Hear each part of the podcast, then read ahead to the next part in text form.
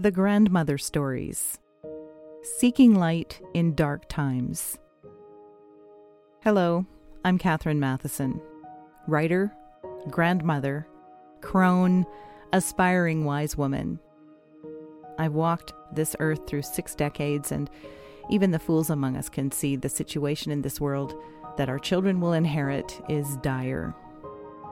This podcast is for my grandchildren to share my deepest secrets, the lessons I've learned, and the brilliant pieces of incredible joy I've managed to find even in my darkest hours. I'm sending this out to all of you, dear grandchildren, because I know you have come into this life with a purpose, just like every single child on the planet today. It's easy to forget sometimes that your voice, your gifts, your insights, your presence in the world matters. The world needs your light because we are all seeking light in dark times.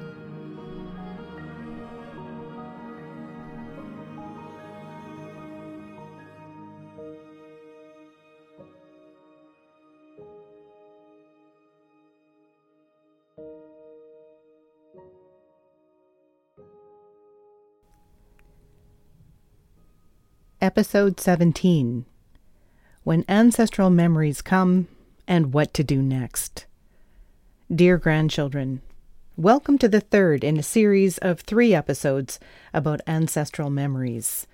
So far, in this month of August 2023, we have explored how genetic memory works and how to find the internal keys to unlock your hidden ancestral memories. During this blue moon, the second full moon this month, we will look at how to apply this knowledge as it begins to surface. All this month, we've talked about how keen scientists are to understand the mechanisms behind genetic memory. In this episode, let's consider the findings from two specific studies. The first study is discussed in Scientific American magazine in 2013 in an article titled fearful memories passed down to mouse descendants. Genetic imprint from traumatic experiences carries through at least two generations. Through the work of Kerry Ressler, a neurobiologist and psychiatrist at Emory University in Atlanta, Georgia. He and his colleague Brian Dias trained mice to fear the smell of a chemical that smells like cherries and almonds. Now, they did this by exposing them to the smell while giving them electric shocks. While not condoning the study, it is interesting to know that they discovered the offspring of those mice over the next two generations also became fearful when exposed to that smell, even without the electric shocks.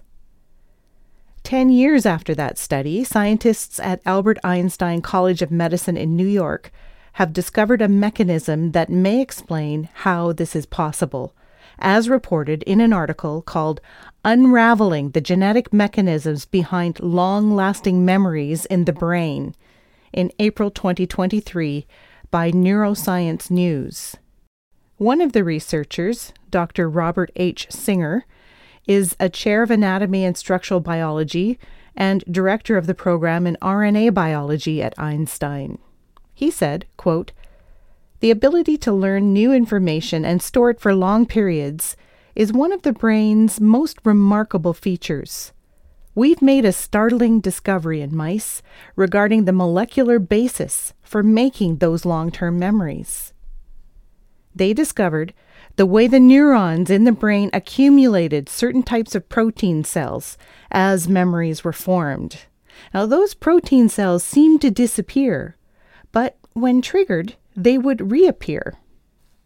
Dr. Singer suggests that making a strong memory is using the same feedback sort of loop that is used when we memorize a poem. To make a lasting memory, he says, requires that you read the poem repeatedly, and each reading can be thought of as an intermittent stimulus that adds memory building protein to the synapse. End quote. Both these studies used mice as their subjects. Science has yet to prove these results could be the same for humans. Until the day comes when the phenomenon of deeply held ancestral memories is proven, All we really have is the sense that it is real and that our own human experience that happens when we experience memories out of time.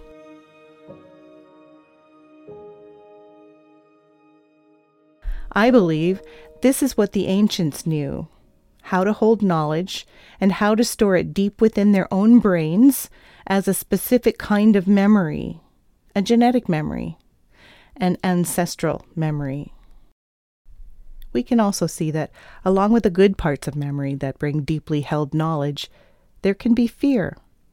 Fear of allowing these memories to come through may be just as deeply rooted as the memories themselves especially if they are memories unlike anything considered mainstream or acceptable in the society we live in today.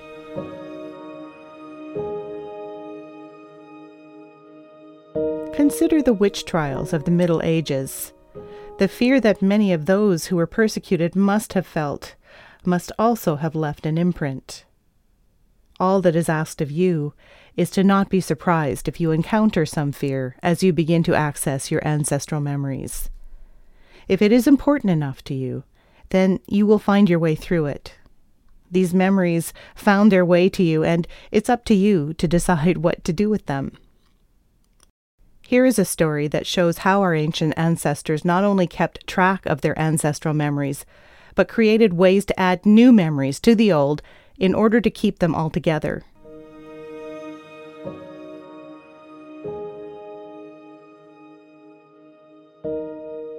Once, in the brilliant land in the time of magic, long, long ago, a firekeeper called Brigid tended the sacred fire as the sound of singing and chanted swirled around her in the vast green space within the wood chant.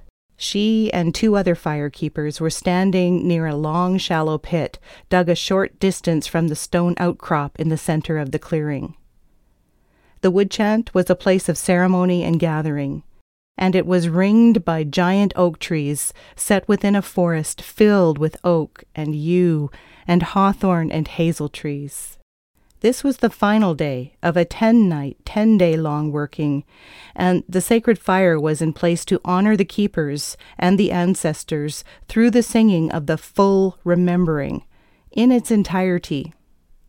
The sacred fire pit was filled with bright coals, upon which were piled wood that had been blessed. The wood was mostly twigs and fallen branches gathered from the forest floor. Apart from the branches that kept the coals glowing, there were many carved wood figures and shapes, and small bundles of wood woven into shape using vines and willow branches, which had been prepared for this event over several months leading up to the ceremony. These small bundles, shaped like birds and deer and dancing people, were set on the coals of the fire, one for each hour during the full remembering and during the full moon ceremony that would follow. This full moon is dedicated to the telling of all of Brigid's people's ancestral memories. This is a once in a generation event during which the full remembering is being sung all the way through its total of 332 rounds. In addition, a new round for the current generation will be added and sung for the first time, which means that for the next 20 years there will exist 333 rounds in the full remembering.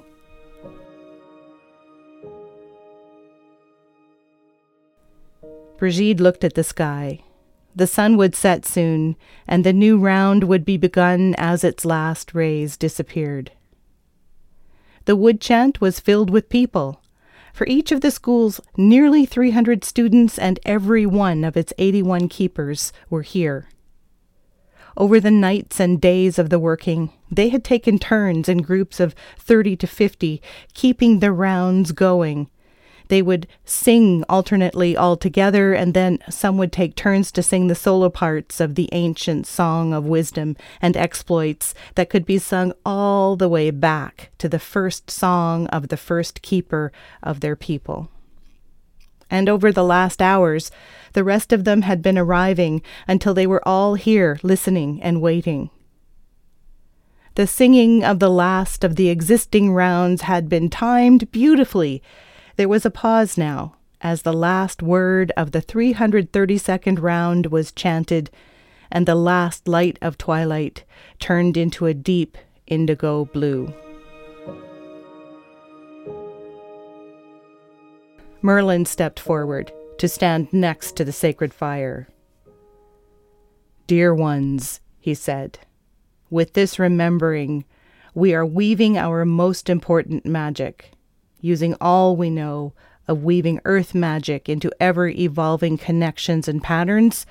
We are now also setting patterns within our bodies to be repeated and passed along over vast spirals of time. He looked at Brigitte. When she nodded, he turned back to address the students and the keepers. With the sacred fire that guards our ways, and with every ancestor that walks our ways. Let all who are here now hear the new round, the 333rd round of the full remembering, as it will be sung now and into every remembering yet to come.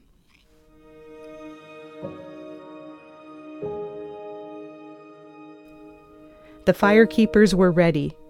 They positioned a small platform of wood over the fire pit. The platform held a specific number of wooden shapes that fit together to form the ancient symbol representing all the knowledge of their people. It stood about nine feet or three meters high. As the platform kindled and began to burn away, a slow process designed to take the same time that it would take to sing this new round, 33 of the keepers moved into position near the fire and then held their arms aloft as they began the opening verses. They sang and chanted and took turns singing solo parts over the next hours while the sky darkened and stars began to appear.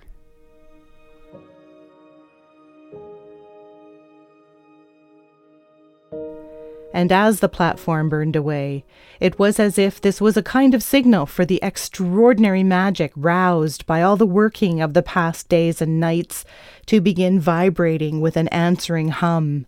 It was as if they could hear the vibration of the trees all around them, the ground beneath their feet, the beating heart of every person there. It was as if they were all standing within a clearing much, much larger than the wood chant, for they were surrounded by hundreds and hundreds of ancestors, all glowing brightly around them and stretching, it seemed, almost to infinity.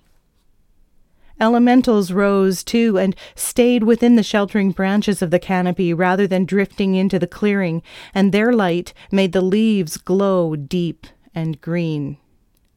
Sigils appeared above the keepers' heads, and for the ones singing this new round, there was a new color added. A deep violet hue pulsed through the gold and blue and green marks. Then the fire caught the edges of the symbol, and it began to burn. Again, the timing was perfect because the keepers had finished singing.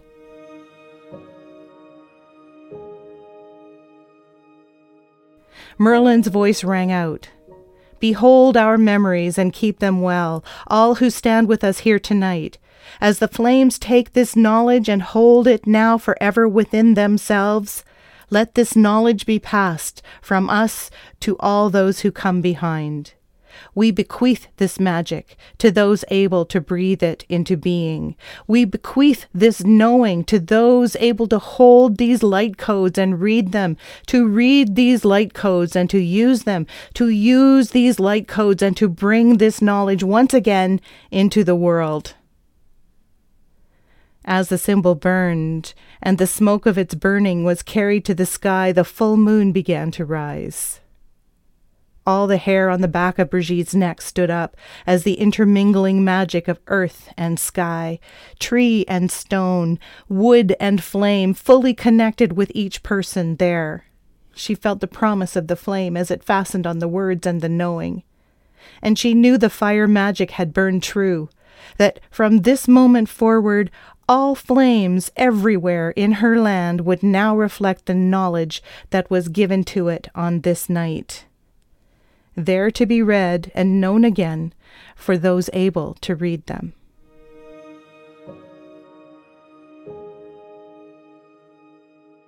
Dear grandchildren, if you haven't guessed it yet, some of the stories within this podcast come from my ancestors. These are stories that come when I ask them to share their wisdom with me. It took me a long time to get over my fear to tell them to you. I hope you're able to get past your fears way before you are in your 60s. I hope it happens sooner for you because finding ways to apply the knowledge of your ancestors for the highest good in the world is no small thing. If you've stayed with me through all three episodes of this series on ancestral memories, then you have some, and they wish to find their way out into the world. The first clue will be in how creative it makes you feel. You'll find yourself with a need to tell stories, or to make art, or to write books, or to dance, or to sing, or to study the healing arts. Some way to create beauty and harmony and healing in the world. You will need to find a way to let it out, and when you feel this way, you will know you are on the right path. You just need to get past the fear. Thank you for listening to episode 17 of the Grandmother Stories. See you soon. This podcast is for my grandchildren. To share my deepest secrets, the lessons I've learned, and the brilliant pieces of incredible joy that I've managed to find, even in my darkest hours. I'm sending this out to all of you, dear grandchildren, because I know you have come into this life with a purpose just like every single child on the planet today. It's easy to forget sometimes that your voice, your gifts, your insights, and your presence in the world matters. The world needs your light because we are all seeking light in dark times.